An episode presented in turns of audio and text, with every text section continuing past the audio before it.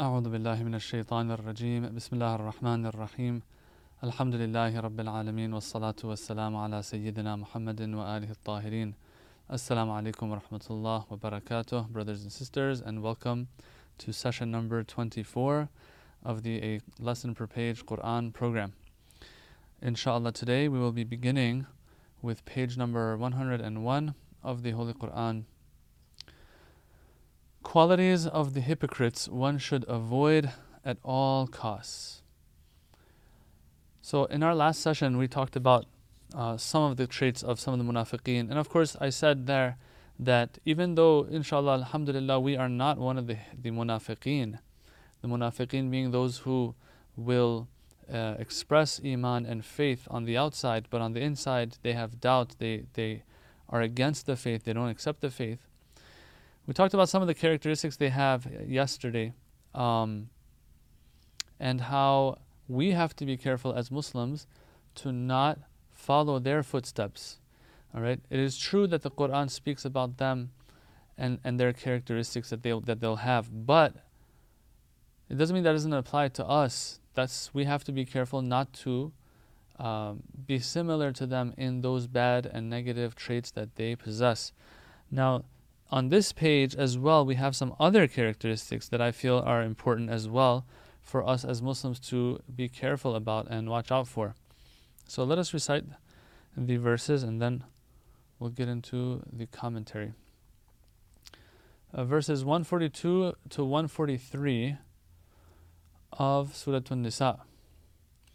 أعوذ بالله من الشيطان الرجيم إن المنافقين يخادعون الله وهو خادعهم وإذا قاموا إلى الصلاة قاموا كسالى. يراءون الناس ولا يذكرون الله إلا قليلا.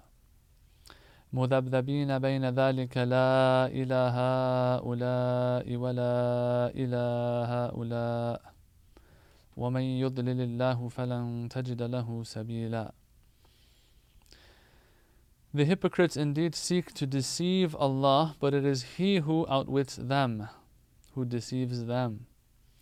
When they stand up for prayer, they stand up lazily, showing off to the people and not remembering Allah except a little. Wavering in between, neither with these nor with those, meaning they're always they're, they're on the fence. And this is something that I said I'll speak about today in our last session. They are on the fence. They haven't they haven't figured anything out for themselves yet.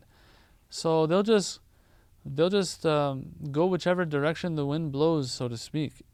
That's how they are, and that's the worst state to be in. Um, we do have in the Quran that the munafiqeen that they are at the lowest level of Jahannam. Okay, so this is not these are these are the traits and characteristics they have. Now, um, Oh, excuse me. Let me finish the verses and then we'll talk. And whomever Allah leads astray, you will never find any way for him. And this is something that I've dis- uh, discussed before as well. Whenever Allah says that, you know, if I misguide someone, there's no way you can guide them. What that means is that when a person leaves no room for their own guidance, and Allah, as a result, give them gives them misguidance, yes, they won't be able to find the straight path anymore, unless they change something about themselves. Really, if they do, then that's a different story. So now let's speak about these verses a little bit and the lesson we're supposed to take away from them, inshallah. First of all, it says, وَهُوَ خَادِعُهُم. This, there's an explanation here I need to give. That they are trying to deceive Allah, but Allah is the one who's deceiving them. What does that mean? Does that mean that God is like always trying to find a way to trick us, fool us, deceive us? No, that's not the case. Or get us back. No, no, no. Here, um, at least some of our mufassirin have explained that when it says that Allah is the one who's deceiving, what is meant is that these people think that they, by doing what they do, right, they are gaining something, while in reality what's happening is they're not gaining anything, they're losing. What are they losing? They're losing their akhirah. So it's as if they're the ones who are being deceived. Yes?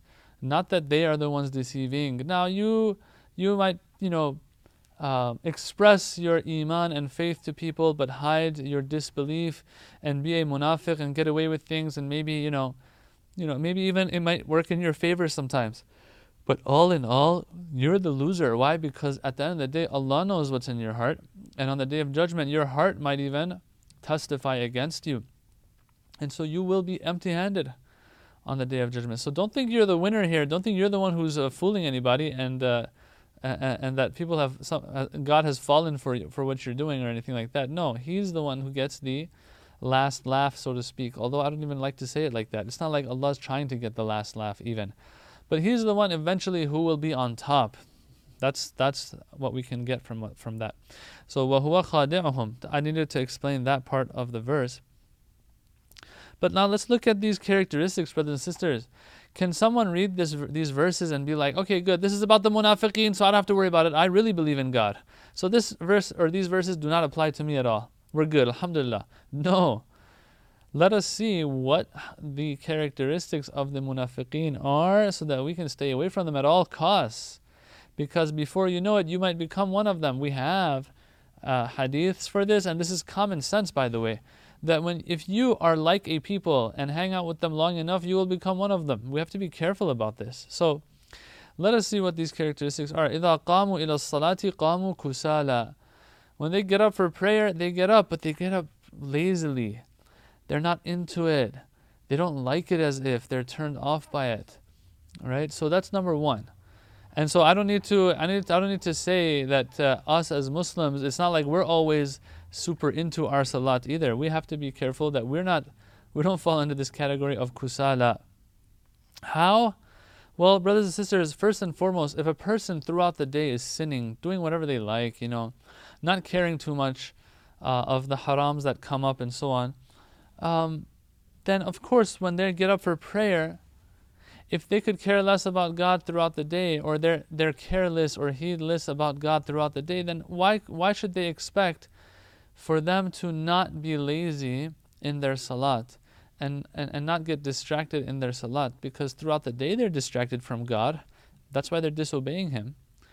And so in salat, I don't think it's going to be any different. So the first thing I would say, if a person wants to fight this laziness in salat and not being into the salat and all of that, is to fix whatever is going on outside of their salat. And so their salat might get better as well, inshallah. Although some will say if you fix your salat first, then everything else outside of your salat will be fixed. I personally, based on the the akhlaq teachers that you know we were we were raised with, I'm of the opinion that it's vice versa. A person who fixes the wajib and haram outside of salat, slowly this will permeate their salat as well. But it's not either or either, I have to say. We can try to do both at the same time. Try to clean up the um, the haram and wajibat that we're doing, that sloppiness that we might have when it comes to the wajib and haram, clean that up outside of the salat. At the same time, try to fix our salat as well in the sense of try to pay more attention and so on. But both have to be there, and I feel that what's very important is to fix the sins outside of the salat. So that's one. Another one is to just give more importance to the salat in the sense of maybe blocking out a time throughout the day for the salat, knowing that in my schedule I have set aside these 15 minutes for salat al-dhuhr and asr. And of course, people usually don't, it, won't take them 15 minutes to do dhuhr and asr. So I'm talking about the whole package of dhuhr and asr, which includes maybe three or four minutes, um, or excuse me, maybe one or two minutes for the wudu part not just rush through the wudu, but like, you know, as you're doing the wudu, maybe to think about this, that you are washing your face, your arms, and so on. There are urafa who actually there they would take the most pleasure in the wudu that they're even making. They would do it with concentration and focus, washing the face, then washing the arms, maybe doing reciting the du'as or Quran while they're doing the wudu and so on and so forth. So that's number one. Number two, maybe to sit for two, three, four minutes and recite Quran before salat time or to just, you know, simply reflect on things. Yes, reflect a little bit before salat. And then to do your adhan, to do your iqama, you know, the, some of the etiquettes before pr- uh, starting the prayer, wearing perfume and good scent, uh, things like that. Wearing something, uh, one of the adab uh, is to wear like oh, to wear white, you know, things like that. At least when you're feeling it, to do these things, yes so that uh, you take a little more spiritual pleasure in your salat. Um, or else, yeah, it's going to turn into just another thing that you have to do. The fact that if we block off a time, 15 minutes, 10 minutes, 20 minutes for a salat, when it's blocked off in our schedule, we know that, okay, I'm not in a rush to, you know, get this over with so I can move on. No, no, this is the time that I have for this, right? So even if I finish before that, I, there's just that's just extra time that I have. So, so I think that's a good way of looking at it, and I have seen some people ex- say this of the akhlaq teachers out there that block off some time so that you know that this time is for this. So it's not like if I end a little sooner, I saved time. No, this time was dedicated to this task. So there's no point in trying to making it less, uh, in trying to make it less than what it deserves or is dedicated to it. number one. So number one, laziness. Number two, yura'una nas. They're doing this salat to show off in front of people and get their attention and so on. Okay, I don't even need to get into this. Riya is bad. Riya in salat is the worst. That is supposed to be that which gets you gets you closest to Allah, and you're getting closer to others through it. So that's number two. We have to be very, very careful, very careful that when if we are praying in front of others, that we just we, we just dismiss others as anyone important in our mind when it comes to how we do our salat. Number two. وَلَا يَذْكُرُونَ اللَّهِ إِلَّا قَلِيلًا um, they don't remember Allah except just a little bit. Now, it probably means in the salat, right? So another thing that we have to be careful about is that we remember Allah, Allah a lot in our salat. And so Ayatollah Bahjat, he says, look, he understands that um, we, as people who are struggling to have a proper salat, we will forget Allah in the salat. He says, look, don't worry about it, it's okay. But when you remember in your salat that, oh my God, I'm praying, let's say rak'ah number two, in your ruku' you remember, he says, from there on, don't let yourself, your mind wander voluntarily. Don't let it happen. Keep it there at least. I really like this approach. I think it's a very practical ap- approach. Instead of trying to have a perfect salat from the get go, it's not possible. So we will have to identify where we are lacking, where we are struggling, and then do damage control. I think this is damage control right here. to figure out, okay, at least in rak'ah number two, when I remember that, oh, I'm supposed to be talking to Allah, I, I, I make sure that I don't wander off again. And if I do wander off again for the th- second time, third time, whenever I get my whenever I get my attention back where it's supposed to be, my mind where it's supposed to be, what am I going to do? What I'm going to do is I'm going to uh, try to keep, hold myself there. Okay? So لا يذكرون لا يذكرون الله إلا قليلا. They don't remember Allah except a little bit in salat. So you and I, who are not munafiq, we should not have this characteristic, or at least try our best to tackle it and figure it out. But finally, مذبذبين بين ذلك لا إلى هؤلاء ولا إلى هؤلاء. They are on the fence, wavering in between. They're not totally mu'min, they're not totally kafir. But this is not a good thing. Someone might say, well, it's better than being kafir altogether. The answer is look, at the end of the day, we know that these are the people that are referred to as munafiqeen, and other verses of the Quran let us know that the munafiqeen, they're at the lowest level levels of Jahannam and the hellfire. So look, just because you're on the fence isn't going to mean anything. No. And so it's super important for us to figure things out for ourselves, not let doubt creep in. And if doubt creeps in, that's fine. We go and find the answers to our doubts. As a matter of fact, doubt is not, is, a, is not a very bad thing. I might have said it before in one of our lessons that Ayatollah Jawadi Amoli, he says that shak and shubha, these um, doubts that sometimes we have, these are a blessing. And of course, I think it's very clear and obvious why they're a blessing because when a person has these doubts, they go and tackle them, find answers, and now they have an even stronger conviction in their belief and what they believe in. So these were some of the characteristics of the munafiqeen. Inshallah, we are not of the munafiqeen, and we are, uh, and surely we are not. But we have to make sure that we if we're not one of the munafiqeen, that we're not practically like them when it comes to such characteristics. Page number 102 of the Holy Quran. Talk about the good, not the bad. So, I would say that verses like these are pushing us to be um, as positive as we can be, especially when it comes to others and what others have done and not to remind others of the bad, not to disclose the bad that others have committed, yes, when it comes to the masses and when it comes to the people.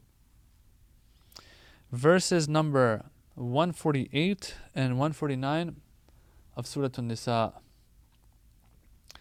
لا يحب الله الجهر بالسوء من القول إلا من ظلم وكان الله سميعا عليما إن تبدوا خيرا أو تخفوه أو تعفوا عن سوء فإن الله كان عفوا قديرا Allah does not like the disclosure of anyone's bad conduct in speech, except by someone who has been wronged. Okay, so it says, don't speak about the bad conduct of people. Don't disclose the bad conduct of people in your speech. Don't talk about it. But then, but an exception is made that we'll talk about. and Allah is all hearing, all knowing. So, like when you're talking about the bad of others and what they've done, the bad conduct of others, Allah's there watching and hearing too. Don't think He doesn't know. Whether you disclose a good deed that you do, or hide it, or excuse a bad deed, Allah is indeed all excusing, all powerful. All right, so our, uh, verse number 148 gave us a rule, verse number 49 gave us another rule, or maybe an exception to the rule in 148, uh, whatever you want to call it. So let's talk about this a little bit. No one's perfect out there, brothers and sisters. That's the first thing that we got to remember. All right? You and I, especially, we got to remember no one out there is perfect, so and I'm not perfect either. So we're all in this together. We're all in the same boat. Now, others will make big mistakes, little mistakes. And so these are where the tests come in because people are not perfect and I'm there with them. Okay? And so this is where the test is because am I going to go around talking about this now or not? Well, first of all, it's backbiting if I do. If I go and speak behind someone's back about the bad things that they might have done, that is backbiting. Now, here, the verses don't speak about it as backbiting. They don't condemn this act as backbiting. All right, although lots of times it will be. But it's interesting how the Quran here is just putting its finger on another aspect of this phenomenon altogether. That look, Allah is Satarul Uyub. Allah hides the aib and flaws and bad of others. You should do the same. In other words, Allah does not, that's what the verse is saying, does not like the disclosure of these things. If you ask Allah subhanahu wa ta'ala what He thinks of spreading negativity, Forget about the haram halal aspect. Forget about the ghaiba aspect and the backbiting aspect. That's a different story for sure. Like that is going to finish the job completely. But let's just assume, let's just assume that this isn't backbiting or that it's not problematic.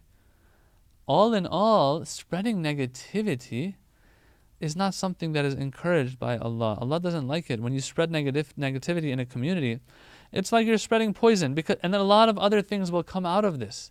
A lot of other negative things will come out of it. When you tell people about some of the bad things that some people have done, what happens is that friendships are, are lost, expectations are go up, go up in the sense of, you know, or scrutiny goes up, excuse me, and that person will be now scrutinized even more while no one deserves to be scrutinized that much you know, lots of things happen. Marriages might fall apart, etc., etc. Like there's a ton of things that one can think of. I'm just saying these off the top of my head right now. So, the root of this is the fact that it is al jahr bisu, spreading this negativity and disclosing it for the masses, for the people. But yes, there's an exception. Illa man dhulim. Yeah, sometimes you have been wronged and there's a reason for you to let people know. Now, of course, exactly what the exception here is, an individual will have to ask their marja' taqlid about this. But all in all, the fact that you have been wronged and dhulm has been happening to you, or you've been oppressed, that will be enough to sanction you going around telling people until you get the problem solved. Yes, but once again, as I said, the details of this have to be discussed elsewhere. But there is this exception, illa man dhulim. So, not all backbiting is haram. It might still be backbiting when you're saying something that is wrong, that is bad about somebody behind their back. It is backbiting, but it is the halal type. Sometimes it is even wajib to speak of the flaws of certain people, okay, to expose them, or to get in the way of them continuing their wrongdoing or so that others don't fall into their traps. For example, if someone comes to me and says, I want to get married to this guy, he's proposing to me. If I know some bad things about that person that should this person should know, that this sister or brother or whoever should know, I need to share that because this is something important. So there will always be exceptions. One of those exceptions is if I have been wronged. And that's what this verse is touching on. So that's the rule. No spreading negativity. And then Allah says something else now, kind of to make an exception, but it's not a real exception. He says, you do, if you do want to spread anything, spread good and positivity. In tubdu khayran aw tukhfuhu. You can go ahead and if, if there if you're really dying to spread stuff, then oh hey, no problem. Go spread good. Yeah, why not? Spread good. Or if you don't want to spread it, you want to hide it, go ahead. Hide it. It's okay. It's not wajib for you to spread good. So look, see how Allah makes an exception, but it's not a real exception here. because we wanted to see where we can spread bad. The only exception he made was if dhulm has happened and we have been wronged, okay, that's a different story. But other than that, if there's anything you want to spread, it should be good. Or hide it, that's fine as well. But no, no, I want to see what I can do when it comes to bad, the su. Can I spread that? Please let me spread that. He says, Aw ta'fu an su. If you really want to do something when it comes to su and bad and evil, what I want to see you do is I want to see you forgive it, overlook it, excuse it. So that's the only thing you can do when it comes to the bad. No, no, no, I'm not going to let you spread it.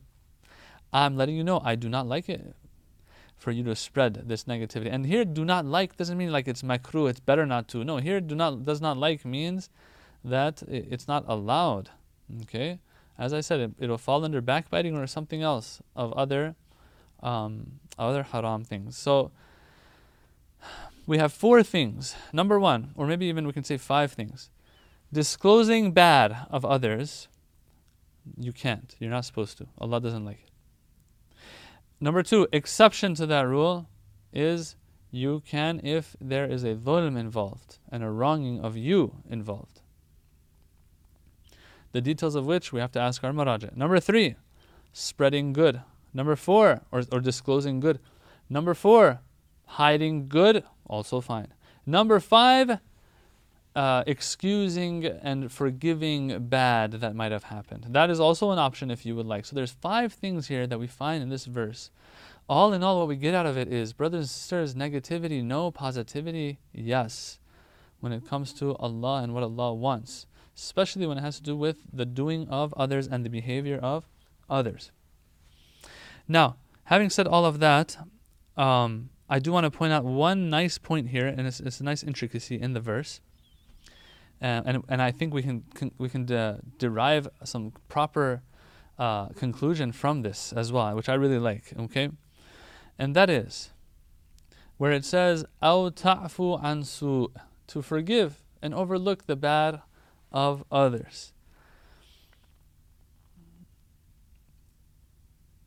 The sentence or the verse started with in, which means if. Okay?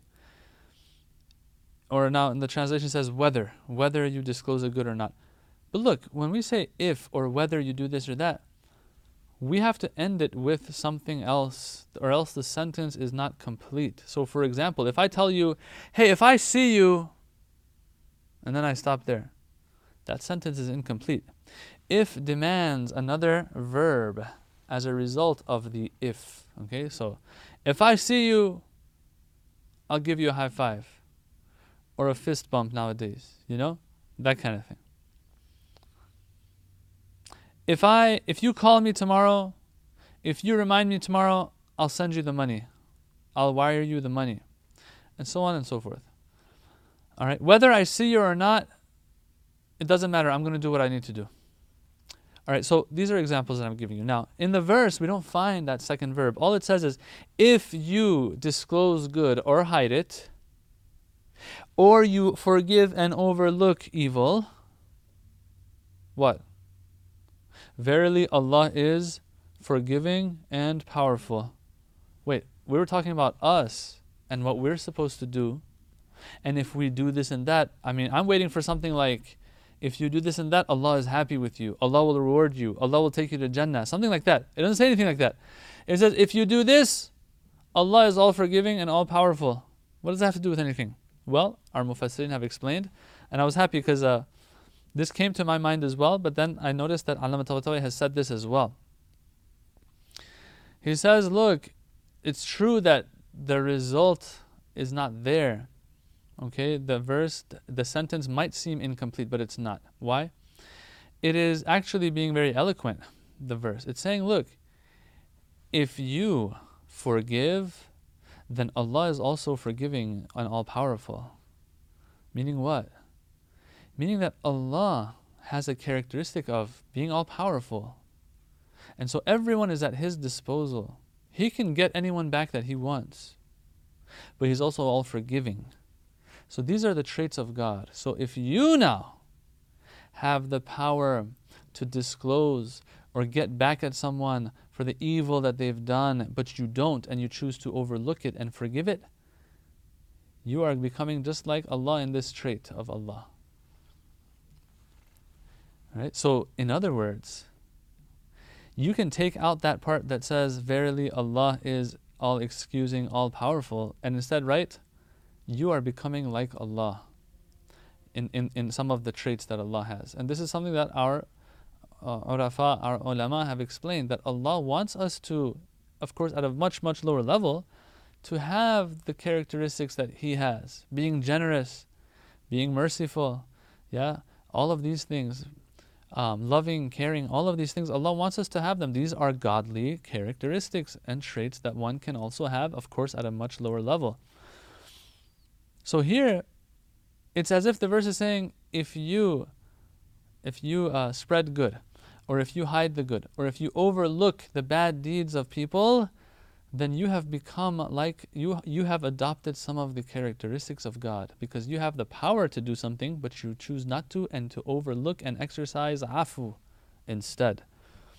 And so this reminds us of that famous hadith that says إذا قدرت على عدوك فاجعل العفو عنه شكرا للقدرة عليه that when you actually overcome your enemy and you overpower your enemy and now you have power over him, you can do whatever you want to him or her, then make overlooking and excusing him or her your thanks and gratitude to Allah for giving you this uh, power over them. Okay? Instead of now exercising your power, getting them back, no, let this be an opportunity for your spiritual growth. Forgive them. Wow. That's Islam for you, brothers and sisters. This is Islamic culture for you, brothers and sisters. These are Quranic teachings for you, brothers and sisters. To let go. But yeah, of course, sometimes your enemy, you overpower them, and you know if you let them go, they're going to come back and kill you or something or hurt you or whatever. we can't be dumb about these rules either. We know and we understand. There's always those exceptions that are very, very clear. So, but usually the rule is otherwise. Page number 103 of the Holy Quran. The cross, truth or fiction? Okay, so let me give some context here to um, to this verse that we're going to cover. This verse is in the middle of a bunch of verses that are speaking of all the wrong that the Yahud of and the Bani Israel did. Okay, to the point where, for example, verse number 154 of the of this surah, it says that they got in so much trouble that Allah lifted the Tur, the, the mountain of Tur over them. And so at least some interpretations of this verse say that yes, Allah actually to punish them and to scare them, He lifted a mountain over their heads, over the heads of Bani Israel, so that they listen to Him. Like how bad can one get that Allah has to force them to listen through this means. It's crazy. But anyway, um, so that's one example of it. Another example of what, what the, some of the bad that they did. It says that they are asking you, O Prophet, they ask you for a book that comes from the sky. But this is something they also asked Prophet Musa. Or actually, actually, excuse me, they asked Prophet Musa something greater than that. Right? They said, Show us God. We want to see God uncovered. And so what happened is that they were punished because of that. And then they took the golden calf and they, you know, worshipped it and we forgave them. And so look at all these bad things that are happening. One of the bad things that it talks about is the fact that they killed other prophets, and then it comes to the fact that they said that we have killed Prophet Isa alayhi salam. Verse number or verses number 157 and 158 of Surah An-Nisa وقولهم إنا قتلنا المسيح عيسى ابن مريم رسول الله وما قتلوه وما صلبوه ولكن شبه لهم. وإن الذين اختلفوا فيه لفي شك منه ما لهم به من علم إلا اتباع الظن وما قتلوه يقينا. بل رفعه الله إليه وكان الله عزيزا حكيما. Okay, and so they're in trouble, they are scolded, they are condemned for one more thing, and for their saying, We killed the Messiah. Jesus, son of Mary, the apostle of Allah. So the fact that they even said that, that's something evil by them. Though they did not kill him, nor did they crucify him, but so it was made to appear to them. Indeed, those who differ concerning him, you know, concerning Prophet Isa, are sure, uh, like they don't know what happened to him exactly, and so they'll have their own opinions are surely in doubt about him. They do not have any knowledge of that beyond following the dhan, conjectures. So they're not 100% sure, they're just throwing opinions out there. And certainly they did not kill him. وَمَا قَتَلُوهُ يَقِينًا Definitely, this is the case, that they did not kill Prophet Isa So then what happened to him? Rather, Allah raised him up toward himself. and Allah is almighty, all wise. He knows what he's doing. Don't worry about it. All right, so this is an important set of verses here because it is the official stance of Islam regarding the crucifixion of Prophet Isa alayhi salam. So let's see how long this is going to take. There are some important points here that we need to talk about, just so the brothers and sisters have an idea of what they can say if they're ever asked of the stance um, of Islam regarding the crucifixion of Prophet Isa alayhi salam. First and foremost, let's talk about how important the cross is. Of course, the cross representing the crucifixion of Isa alayhi salam. This, brothers and sisters, is one of the most important tenets and, and teachings and beliefs of the Christian faith. We have to understand this. You can't just dismiss this um, and think like there, you know, no one's going to get upset. no, no, this one is very important. I'll give you an example. I'll give you a story that I have shared before as well with others. Um, we had um, in the uh, the university that I was um, studying uh, Christianity and Judaism in Qom. uh, someone might say, "Why are you doing that in Qom?" That was on the side next to the House of Studies. But um, when we were there, they brought one of these um, Catholic theologians from Germany. He came and he lectured us on certain matters of the faith, of Christianity and Catholicism. Anyway, he was talking about how there are lots of metaphorical um, stories in the New Testament and even in the Old Testament. Um, for example, he said Prophet Adam alayhi salam. No, that the whole story is you know it's just symbolic of some. It just symbolizes things. It's metaphorical. Prophet Isa walking on water in the in the New Testament, you might find that's metaphorical. Lots of things are metaphorical. Okay, according to him now, that was his opinion, and I don't think that is the mainstream view of things. But anyway, he was sharing his opinion. That's beyond the point right now. The point I'm trying to make is this: I asked him right there. I said, okay, well, what about the crucifixion and the cross? Well, maybe that's also metaphorical and it never happened. And there, it was there that he said, no. He put his foot down. He's like, there's no way that this was metaphorical or that this is just symbolic and it's a story that's being told so that we take a lesson from it or something. No, this really did happen. And he was very firm about it. Why? Because, as I said, this is a foundational to the entire Catholic slash Christian faith, brothers and sisters. I don't even want to say Catholic. I would say, you know, it's more than that. Um, maybe all denom- denominations. I haven't done a thorough research on this, but something tells me that all denominations of Christianity believe in this. that the cross is for real. It did happen. Why? Because that is what the whole New Testament and the new oath between God and the people and His people and His servants, that is what it's all about. The New Testament is all about. The Old Testament was what? When we say the Old Testament, the old oath, the old deal, so to speak, between God and the people was that if you listen to me, if you obey my commands, that you will reach salvation. But it seems, and I don't want to misrepresent the Catholic or the Christian faith here right now, but I'm just sharing with you what I have of understanding of the faith. That God eventually came to the conclusion that, look, the people are just not going to follow His commands. They're going to sin all the time. Maybe this goes back to the original sin of Adam and how his descendants were all tainted with original sin, it's called. You can uh, look that up, original sin. That, that itself is a theological discussion within the Catholic or Christian faith. I'm sorry, I keep saying Catholic, I should say Christian. All right, so anyway, um, you can look into that.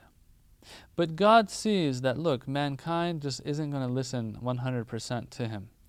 And so He has to put His sleeves up and get involved and do something for mankind. Apparently, mankind will not reach salvation through this means. So, what am I supposed to do? I am supposed to go down in the form of man and um, atone for the sins of man. How? Through the crucifixion. So after I get crucified, after I am killed, what the people are supposed to do now is instead of trying to reach salvation through obedience of my commands, they are to try their best to reach salvation through accepting my, me as their Lord and accepting me as the one who came and sacrificed himself for them so they don't have to necessarily try to gain salvation through the Mosaic law but rather try to gain salvation through love of me and accepting me and accepting the cross and the crucifixion. So that's that's brothers and sisters, that's the whole idea of the New Testament now, the new oath, the new deal that God has with the with mankind. That you now don't worry about necessarily getting salvation through law or through you know wajib and haram as we say but rather you gain salvation through this. This is the new promise that we have. This is the new deal we have together. This is the New Testament that we have. Hence, we have the New Testament also as the name of the book. Okay, that the Christian faith has, but the Judaic faith does not have and does not believe in. They only have the Old Testament, and they will not even refer to it as the Old Testament. They will refer to it as um, the Torah, the I don't know, um, you know, the Tanakh or things like that. Okay, so that's what they will refer to it as. The, it is only the Christians who will refer to it as the Old Testament. Meaning what? That means that means it's nullified. It's not valid anymore. Uh, but the Jews right now today, the Judaic faith does not believe that it's an Old Testament that has been nullified. No, it is it is the what we have to follow, right? The Torah is what we have to follow. All right. So anyway, I don't want to get into too many details here. Um, and the fact that I use the word Tanakh, there's a reason why, or else uh, they'll just, I think from what I remember, they just refer to it as the Torah. Um, don't worry about the Tanakh part too much. All right, so anyway, um, let's go back to what we were talking about, which is these verses now. It says that they said we killed him. But very clearly, the Quran says no, they did not kill him, they did not crucify him.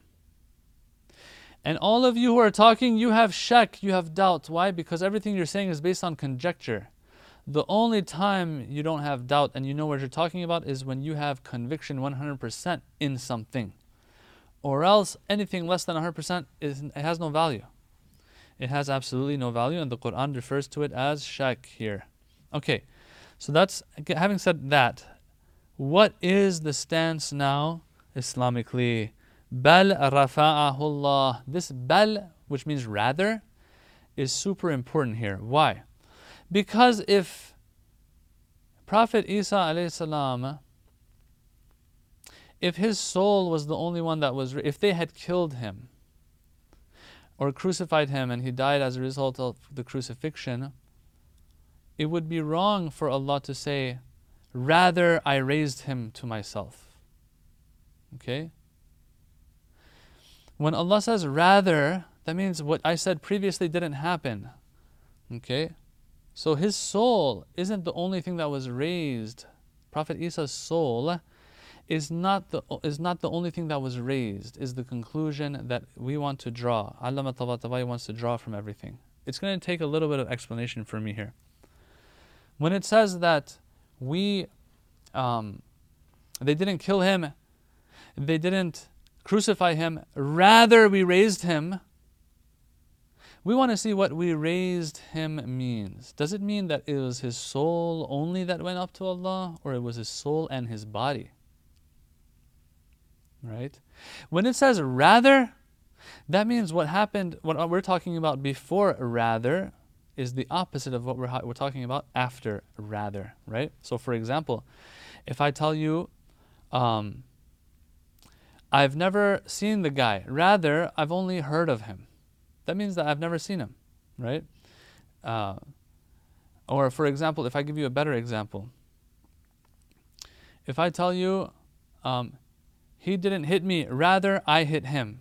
It's the opposite, right? Lots of times we bring rather to show that the opposite of something or something different than before rather took place, okay? This is just how we use rather in a sentence, okay? Something different than what happened before. So we want to figure out now did, did Isa alayhi salam's soul only go up? Or was it his soul and body? If it was only his soul that God takes up when he says rather he we raised him up toward himself, if what is meant here is only the soul, then bringing rather is pointless in this sentence. Because before rather, what did we have? Crucifixion or killing, an assassination, right? In both cases, the body is still there, the soul is going up to Allah, right? So, in a sense, it's Allah raising His soul. But then it says, rather we raise His soul to ourselves. Doesn't make sense. Now, if you, it's hard for you to get what I'm saying right now through the explanation that I'm giving, that's fine. I will give you the ultimate result and conclusion of what we're saying, inshallah. So don't worry about it. But try to follow if you can. If Prophet Isa salam was killed either by assassination or by crucifixion, and so what happens is his soul rises up to Allah and his body is left there. It doesn't make sense for Allah to say, rather we raised him to ourselves and then what he means by raising means that I lifted his soul to myself and not his body, because that's what crucifixion is. That's what assassination is. So why are you saying rather? And by saying rather, you're saying that you know what ha- what we, what was what came before this word is not true. No, it's true. I mean, you, are raising his soul. So why are you saying no? We would rather we raise his soul. So having said that, Allama Tabatabai says this rather, this bal that's in the sentence here or in the verse here, shows that not was he wasn't crucified or assassinated aka his soul only rising to god. No no no. It was his soul and body that we rise that, we, that rose to allah subhanahu wa ta'ala. Well then what happened to the people? Then who was it that they crucified? Shubbiha lahum. That it was they, they were they were confused. They thought that they got the right guy. They got the wrong guy. Or whatever explanation you want to give there. But it was not isa that was killed. Rather Allah took him to himself, meaning took his body and soul. Now, what does that mean exactly? Brothers and sisters, we don't know exactly what is meant. Allama Tabatabai here, he says this. He says, we're not 100% sure. We, what Does it mean that did he did Allah save his body and then he died somewhere else and his soul went up to him? Or no, did Allah raise him body and soul to himself? And he went to liqa'ullah, meeting the Lord with body as well? Does it mean that God preserved his body and soul and took him somewhere else and he's alive now somewhere else? What does it mean exactly? He says, we're not 100% sure. But, if, but he says what we can say is this that for sure his body is involved in all of this. It's not just his soul, number one. And number two, what we can say is that um, don't, don't anyone think that, oh, this is like, that's, that's impossible though. Because look, we're talking about Prophet Isa here. Even if we were talking about anyone else, still, God is all powerful and miracles can happen. But all in all, let's not forget who we're talking about here. We're talking about Prophet Isa alayhi salam. Who is this? This is a person that has maybe the most miracles and the most interesting life. If you're going to ask me, I'll put him up there with Prophet Sulaiman and Prophet Dawood when it comes to just interesting things that have happened in his life. Why do I say that? First of all, um, excuse me, let's just to warm, th- warm things up and break the ice. Uh, he was born without a father. Okay, so number one, that's very interesting and miraculous. But number two, like the fact that he spoke in the cradle. Now we have other prophets that might have spoken in the cradle as well, but he also spoke in the cradle. Um, he uh, revived the dead. Uh, that doesn't happen every day, you know. Reviving the dead, curing the one with leprosy, the one who was born blind, you know, curing them so they can see. Are you kidding me? He makes birds out of clay, then blows into them, and before you know it, this is it's an actual bird this is not magic. This is a miracle, brothers and sisters. It's an actual bird. Um, and finally, to inform people of what they have hidden in their homes, under their beds, or wherever. Right? So, this kind of ilm ghaib type of thing that he has, all of this coming from Allah. So, all these extraordinary things that Prophet Isa has, and then you don't want his, that's how his life started, and how his life was throughout. Hey, why not finish it with a big bang as well, you know? And Allah subhanahu wa ta'ala lifts him to himself with body, not just soul. Okay? So Allama Tabatabai says, don't find it far fetched that Allah did something miraculous when it come to, came to his body as well. Maybe when they stormed where he was staying to take him and arrest him, you know, apprehend him and take him and, and finally crucify him, maybe some things happened there and Allah lifted him there with his body and soul, and they got the wrong person. Who knows? And so I find it very, very intriguing and interesting how Allah subhanahu wa ta'ala does things. When He wants to save somebody, He will do it in any way possible. Prophet Ibrahim was cast into the fire, the fire became cool on him. And, uh, and other examples that we have as well. So, to conclude, brothers and sisters, we are sure according to the um, according to the uh, the apparent meaning and what we're getting out of that verse is that the body and soul, everything of Prophet Isa were lifted to Allah, were raised to Allah. But what that exactly means, we're not 100% sure. But we believe in miracles, and this is one of the miracles of Allah subhanahu wa ta'ala. Walhamdulillahi Rabbil Alameen. اللهم نور قلوبنا بالقرآن وزين أخلاقنا بالقرآن ونجنا من النار بالقرآن وأدخلنا الجنة بالقرآن اللهم اجعل القرآن لنا في الدنيا قرينا وفي القبر مونسا وعلى الصراط نورا وفي الجنة رفيقا ومن النار سترا وحجابا وإلى الخيرات كلها دليلا. برحمتك يا أرحم الراحمين. والسلام عليكم ورحمة الله وبركاته.